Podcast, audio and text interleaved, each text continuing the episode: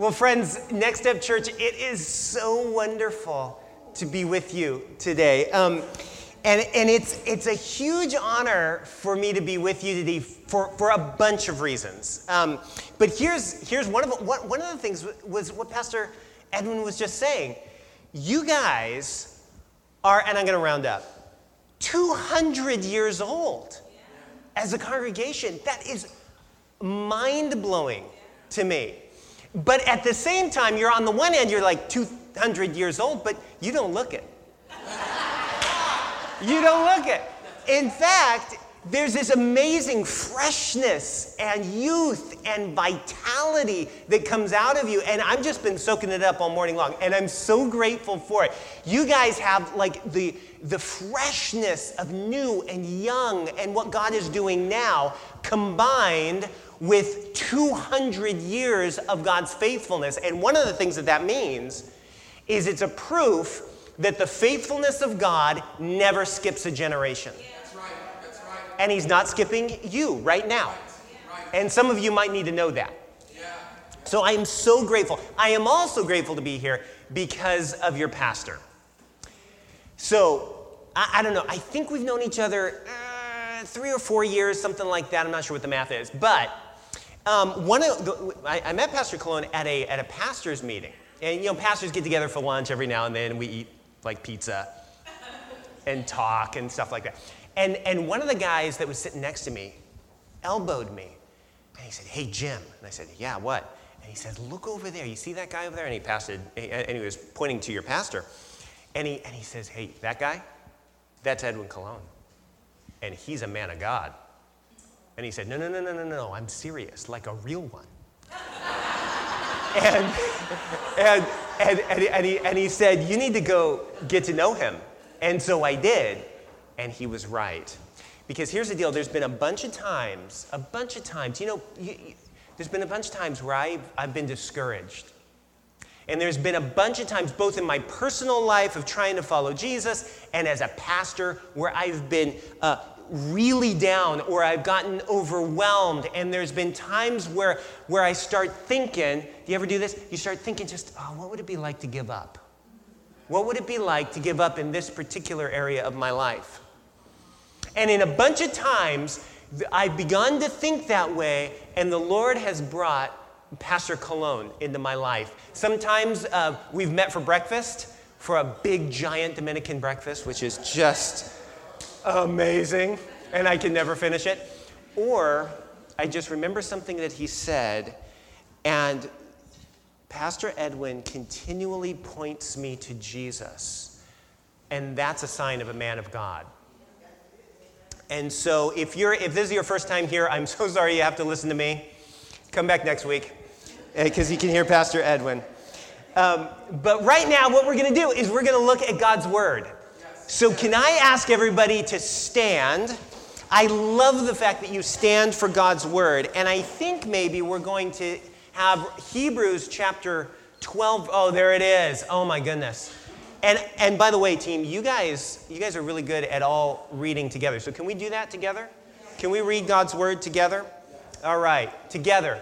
Therefore, since we are surrounded by so great a cloud of witnesses, let us also lay aside every weight and the sin which clings so closely, and let us run with endurance the race that is set before us, looking to Jesus, the founder and perfecter of our faith, who, for the joy that was set before him, endured the cross, despising the shame, and is seated at the right hand of the throne of God. Amen. Let me, as you stand, let me pray. Father in heaven, we, I pray, Lord, I want to recognize and honor the work of your Holy Spirit that's already happening right now. And Father, we ask that your Holy Spirit will right now target those parts of our lives that are kind of, sort of imagining, thinking about giving up. Those part of our lives, those part of our imaginations, those part of our, of, of, our experience where it's just getting hard and we, we're not sure that we're going to be able to continue going. Father, I pray that you would target that area and in the name of Jesus, clear away every obstacle and enable us to hear your word. And I pray that you would uh, tailor your word to our hearts. And I pray this in Jesus' name. Amen. All right, have a seat. Now, um, I've got a feeling that I might not be the only one who has ever had moments where I'm a little bit discouraged. Have you ever had moments where you're a little bit discouraged? Yeah, I'm glad I'm not alone. And there are times when you're discouraged and when you start to imagine or think about maybe giving up. And if you're ever thinking that way, then this verse, these verses right here, are for you. And maybe we could go back to the previous one. There we go. Do you see that word race at the end? Everybody say race. Here's what I want to show you. Next step, church. Jesus has given us to race a race to run. And it's not an easy race. It's a hard race. And you know all about this race because you've been running it faithfully for like 200 years. The Lord has been doing, uh, leading his people for 2,000 years. He's been doing it for 200 years. But Jesus has given us a race to run. It's not an easy race, but here's the thing He, has, he hasn't asked us to run it alone. In fact, He's given us what I'm going to call a family. Can you say family? But the, the writer of Hebrews calls it a cloud of witnesses. Can you say cloud of witnesses? And in order to grasp what the writer of Hebrews is telling us, I want you to use your imagination. And I want you to imagine this is going to be fun. I want you to imagine that you're an amazing athlete. Just an amazing, I have to work really hard to imagine that for me, but um, just imagine you're an amazing athlete and you are running in a race and you're running in a race in a giant stadium. There's a stadium not far from here. Imagine you're running a race in a giant stadium and around you uh, in the stands you see thousands, actually millions of people gathered around. And you look around, you see people from every time period in history. And you see people from uh, ethnicities all over the world. You see every kind of person you can imagine. Even over there, you see a few people uh, from uh, Next Step Church from the past. And as you're running, you realize that they're cheering for you and they love you like family. And as you listen, you're able to hear what it is they're saying, and what the message that comes to you from them is We've been there. We know it's hard. We've run your race. Don't give up. It's worth it. We promise it's so worth it. Now, what I want to show you is the importance of God's family for running the race. God's family, this cloud of witnesses, is important for us because God uses this family, this cloud of witnesses that have gone before, to strengthen us to run the race, difficult though it is. And more specifically, I want to show you three things. I want to show you how the family of Jesus, this cloud of witnesses, strengthens us with a faith that leads to repentance, strengthens us with a hope that gives us endurance and strengthens us in a love that fuels it all. Let me explain. First of all, God's family strengthens us with a faith that leads to repentance. Now, here's the thing uh, Hebrews chapter 12, you can't really understand Hebrews chapter 12 without dipping a little bit into Hebrews chapter 11. And here's why. The bit that comes just before Hebrews chapter 12 describes this cloud of witnesses. And Hebrews chapter 12 describes, in particular, some of the heroes of the family of God down through the ages. And one of the key heroes in the family of God down through the ages is somebody called Rahab. Now, Hebrews chapter 11, there we go. Verse 31 says this. Everybody together. By faith, Rahab the prostitute did not perish with those who were disobedient because she had given a friendly welcome to the spies. Now, I think that's a very strange verse. So, Hebrews holds up this woman, Rahab, and says something like this It says, Listen, if you want to know what real faith looks like, you need to look at this woman called Rahab. And I think that's a little strange. Why? Do you know the story of Rahab? Let me give you the short version. So, hundreds of years before Jesus, Israel was enslaved in Egypt. And, and they didn't really know much about God. They kind of had whispers and memories from a long time before, but then God decided to introduce himself to Israel. You know how he did that? He broke into their lives and liberated them. That's how God introduces himself. He broke into their lives and he liberated them and he led them out of enslavement in Egypt and he led them into the desert and he cared for them moment by moment and breath by breath for 40 years. But then the day came when God was going to give them a homeland. But in order for God to give them their own home, there were going to have to be some battles. And they were going to have to uh, go to battle against their enemies who were called the Canaanites. And in particular, they were going to have to battle against a city called Jericho. Well, Rahab was a prostitute who lived in Jericho. And what that meant was that Rahab was an enemy of the Israelites, in a sense, an enemy of the people of God.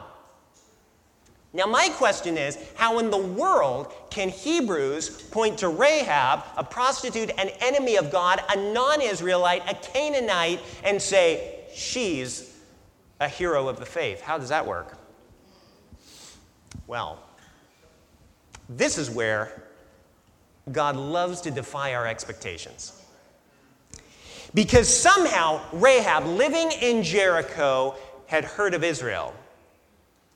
We don't know how, but somehow Rahab, living in Jericho, had heard of the God of Israel, and she had heard how the Lord had defeated the Egyptians, and she had heard how God had broken in and introduced himself to Israel by liberating them from their enslavement. And then she had heard something about how the Lord had cared for Israel moment by moment and breath by breath for all of 40 years in the desert. And I suspect that Rahab, as she heard about the Lord, she began to realize a few things. She began to realize that the Lord of Israel was better than any Canaanite idol she had ever worshiped. And as she thought about that, she, something began to happen within her heart. I bet you she couldn't have given it a name, but it was happening for real in her heart. She began to know deep down that the Lord of Israel was the God over all. And as that realization dawned on her, at some point, the deepest allegiance of her heart shifted. And all of a sudden, instead of trusting in her culture, she surrendered her trust to the Lord. And instead of trusting in her city and its defenses and its big giant walls, she surrendered her trust to the Lord. And instead of even trusting in herself and what she could pull off because she was going to rely on herself and nobody else, all of a sudden she surrendered that and she began to, she began to trust in the Lord of Israel instead. And when I say trust, I mean faith. She placed her faith in the Lord. And in that moment, as we sung earlier, she went from a grave to a garden. And everything changed for Rahab. And here's why because whenever you place your trust or your faith in the Lord, it changes the way you act, it changes the decisions that you make. In the words of Hebrews chapter 12, if you can go back to that, she began to set aside every weight and the sin which clings so closely. And what she decided to do is she decided to help the Israelites. She obeyed the Israelites' God, and God counted her amongst his own people for forever. And that's how Rahab became an example of real faith. And in the book of Joshua, where the story happens, and in the book of Hebrews, which is what we're reading, it's as if the Lord wants to say to Israel, and the Lord wants to say to, wants to say next step church this. It's as if the Lord wants to say, next step church. Do you want to know what real faith looks like? There's plenty of phony faith around, but do you want to know what the real thing looks like? Well, it's as if the Lord says, Let me introduce you to a woman called Rahab, delight of my soul. I know she's not an Israelite. I know she speaks differently. I know she looks differently. I know all about her past, and don't start lecturing me about it. I even know you count her your enemy. But it's as if the Lord says, You're missing the point, Israel. What matters to me is a faith a trust that leads to a letting go of the sin that clings so closely, a faith that leads to repentance. That's what gets my attention, says the Lord. And Rahab's got it. So look at my daughter Rahab, and you'll see what, what the real faith looks like. It seems to me that the Lord gets great joy out of teaching us what real faith is from people we might not expect. Can I tell you a story? So one time, I, I, I was speaking with a woman, woman I'm going to call her Jackie, and not, not her real name. And Jackie, Jackie had a Muslim background. And so I'm a pastor, and you know, pastors are good at, as you can see, pastors are, are good at yipping and yapping. And, and we, we like to teach. So I was sitting there teaching Jackie. Oh, I like a lot of things, right? And at one point, I was, I was teaching her about how, and I, said, I think I said something like, you know, um, your good works are never going to get you to heaven. Something like that. Totally true, really important. And, you know, and all of a sudden she says, wait. And it, almost like I was offending her. And she goes, Jim, I know I, my good works aren't going to get me to heaven. She goes, I know that deep down. She goes, You know, when I used to live as a Muslim, she goes, I knew I was going to hell. Every day I knew it because she said, I could just never live up to it. The standards were here, and I always came in here, and I always failed, and I never lived up, and they always told me how bad I was, and I always fell short until finally I just gave up. I just gave up, and then I ran out and I did the stuff you do when you give up. Do you know what I mean? And she gave up for a lot of years. And she goes, and then just recently I've been hearing about Jesus. And she says, You know, Jim, the funny thing is this when I listen to Jesus, it's worse and better. It's worse because the standards are actually higher. But it's better because he's met the standard for me. And he does for me what I could never do for myself. And so she leans forward and she goes, I want, she didn't have these words, but she, she goes, I want to lay aside the sin that clings so closely because I've started to trust him and I'm starting to love him. Yes. And at that point, I, I sat there realizing the teacher had swapped. Oh, and I, the Lord let me go back to school to look at what real faith looks like. So we need God's family because they show us a faith that leads to repentance. But it's not just that. Let's keep going, okay? It's also that God's family teaches us, strengthens us in a hope that leads to endurance. Do you see the word endurance there? Say endurance. endurance. Okay. Go back to Rahab. Because can you imagine how difficult, how scary it must have been, risky for her to help the Israelites and to switch allegiance to the Lord of Israel? Can you imagine that? Because she lived inside Jericho, and Jericho was a strong place.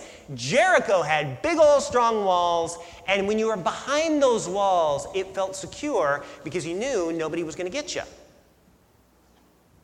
But then, when she placed her trust in the Lord of Israel, she had to stop trusting in Jericho's walls. She had to put her hope entirely in the Lord and not in the things that had previously made her feel good and secure. Do you know what I mean? Now, what is hope? The, the word hope doesn't happen in, in our passage, but it's all about hope. And you can see it in the idea of endurance. Here's one way to think about hope. Lots of ways to think about hope. Here's one Hope, ready? Hope is faith that trusts God for the future. Or, hope is faith that trusts God to make sure your story ends well, even if, even if from your perspective there's reason to think it might not end well. Hope is a faith that trusts God to keep his promises, to see you through the long, hard race of this life and make sure you get safely home in the end. And hope is fuel for endurance. And Rahab had hope. And what happened is, Rahab, as she tra- trusted in God, uh, hope, trust in God's promise for the future, fortified her to run with endurance the race that the Lord had called her to, despite the dangers, despite the fear, despite the risk that she undoubtedly felt. Now, do you know where you can see hope in live action?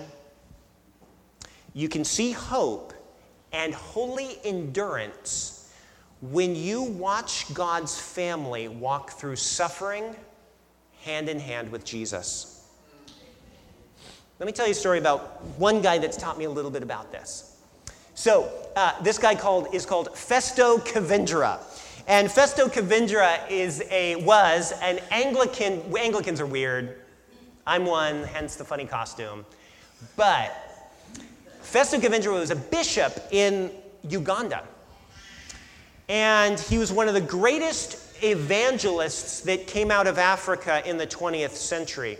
But in the 1970s, he was living in Uganda under the tyrannical rule of a guy called Idi Amin. You ever heard of Idi Amin? He's a real bad guy. And Festo Kivengere was a bold man, and he preached against the injustice and the brutality of Idi Amin and his regime.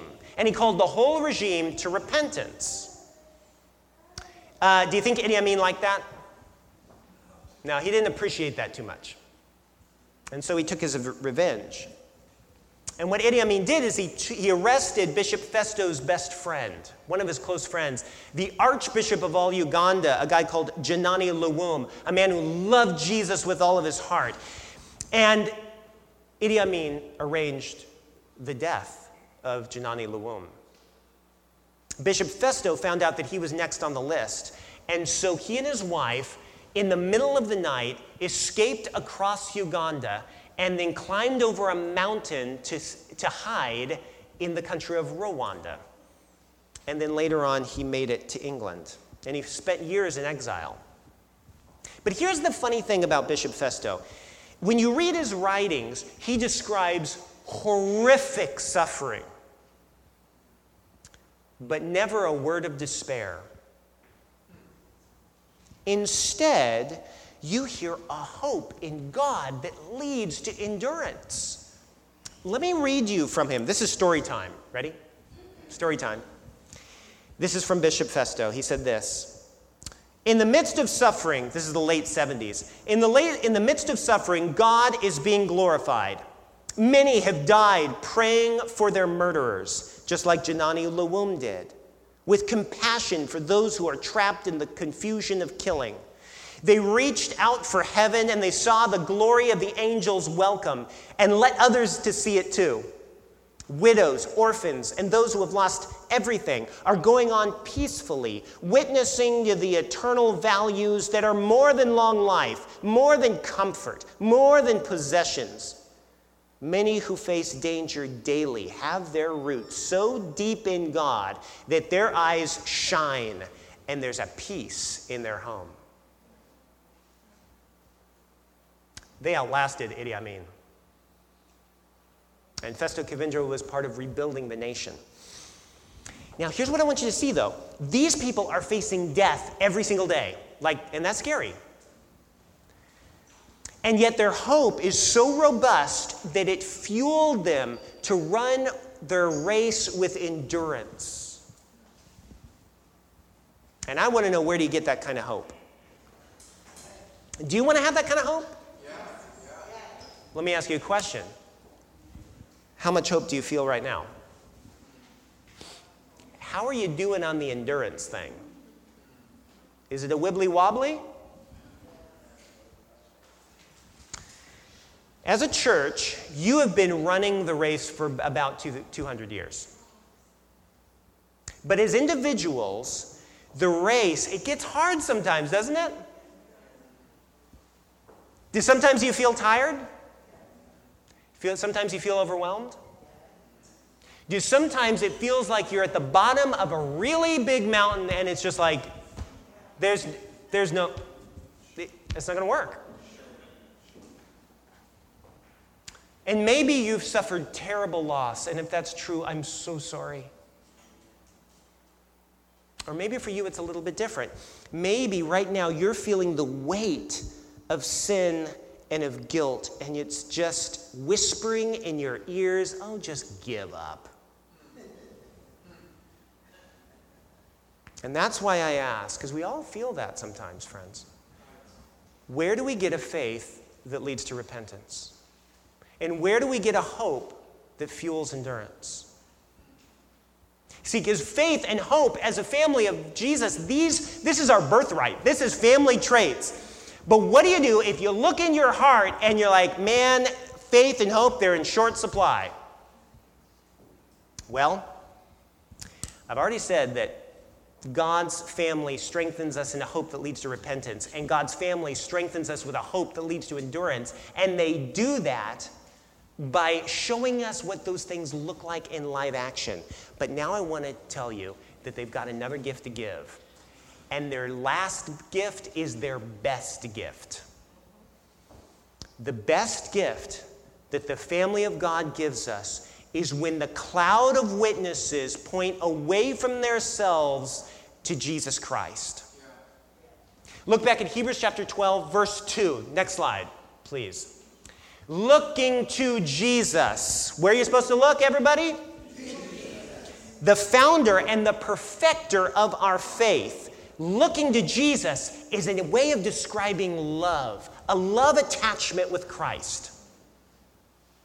See, Hebrews wants us, on the one hand, to look at the multi ethnic family of God, this great cloud of witnesses. Hebrews wants us to look at them, but there comes a time when the cloud of witnesses, all those people, point away from themselves and point us to Jesus, and that's the big payoff.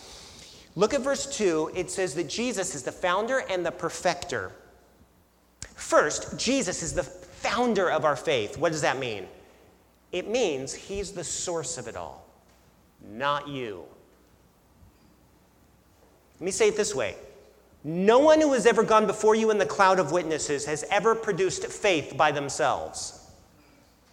No one in the great cloud of witnesses has ever produced hope by themselves. No one in the great cloud of witnesses that has come before you has ever produced endurance by themselves. Real faith and real hope and real endurance and the power to run the race has to come as a gift from Jesus. Say, gift. There we go. Jesus is the founder of all, he's the source, but he's also the perfecter. Jesus, and that means that Jesus sees us through to the end. It means Jesus never gives up on us. He hasn't given up on you. And if you think he has, that's the devil. Every faithful Christian who has finished the race before us has finished because they found themselves carried by Jesus in grace. And so the crucial question for you is this Do you think Jesus is strong enough to carry you? And if you think, nah, he can carry the person next to me, but he can't carry me, you know, his shoulders, they're not so strong, not strong enough for me, then look at that verse. It was for the joy set before Jesus that he endured the cross, despising the shame, and is seated at the right hand of the throne of God. The cross of Jesus Christ, the fact that he died and suffered on the cross for you, that is proof that Jesus can carry you to the end. It's proof. Do you remember in the beginning, I asked you to imagine running a race surrounded by millions of people, right, who have run the race before you? And now I want you to remember, imagine that again. And they're cheering you on. And I want you to imagine that as you listen to them, I know you can't, when, you, when a, a big crowd is cheering, you can't hear each individual message. But now imagine that they all begin, all their voices unite into one message. And you hear them saying something like this they, they're screaming in joy and saying, We know all about the sin that weighs you down. And we know all about the guilt that condemns you. And we know all about it because we, it condemned us too and it weighed us down too. But then they all say together, But Jesus fought our sin upon the cross and he defeated it forever for us and for you. And then as you, as you look closely, you'll see Rahab up there.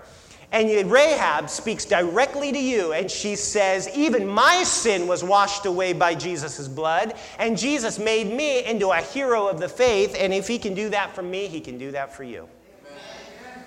And then as you listen to her and you look at Jesus, you find a faith beginning to grow within your heart. You find yourself wanting to trust in Jesus, and you find yourself wanting to lay aside sin. But then you keep on running. And as you keep on running, you look over here and you see maybe, maybe a, a, a bunch of Ugandan Christians from the 1970s. And you see many uh, of your forebears at Next Step Church through the ages, and they're all saying, Hey, listen, we know the hardships that you face. We've suffered too. We've wept tears of grief. And sometimes we wanted to give up, but that's when we looked at Jesus on the cross and we realized that he had defeated death. And if he defeated death, then he can defeat everything that can destroy us forever. And that's when Jesus picked us up and carried us home. So you have nothing to fear, says the cloud of witnesses to you today. And then you look away from the cloud of witnesses and you just look at Jesus. And he's in front of you as you're running. And he's on the cross, and you just look into his eyes, and you see him look into yours. And you see eyes aflame with love for you. And you realize that if Jesus died for you, then you've been loved with limitless love. You know that, right? You measure love by its willingness to suffer. If that's true, Jesus suffered limitlessly for you and therefore his love for you knows no bounds. And when you're loved with a limitless kind of love, it can't help but change you. It goes right into your heart and it begins to reproduce itself so that you look back at Jesus and you lock your eyes on Jesus and you're like, Jesus, I want to live for you because I love you. And that's when you get the fuel that fuels all of the race. That's where it comes from. It was for the joy set before Jesus that he endured the cross. It's for the joy of loving Jesus that you run your race. So, Next Step Church, do you see how it works? You, right now, get to run your race. And it's so important that you run your race, eyes fixed on Jesus. It's important because God wants to make you a Rahab for somebody else. He wants to give you as a gift to somebody else to encourage them. And He wants to give you as a church as a gift to the rest of us. My church needs you, and we have learned so much from you, and we're so grateful for you. And we get to sit at your feet and learn what it looks like to run the race with endurance and with hope and with faith and with our eyes set on Jesus. We need you to do that because it's crucial to us going forward as well. So, Next Step Church, the next step. is fix your eyes on Jesus and l- receive his limitless love. Remind yourself of the cloud of witnesses around you so that they encourage a faith that leads to repentance, a hope that leads to endurance, and a love that fuels it all. Amen? Amen. Amen.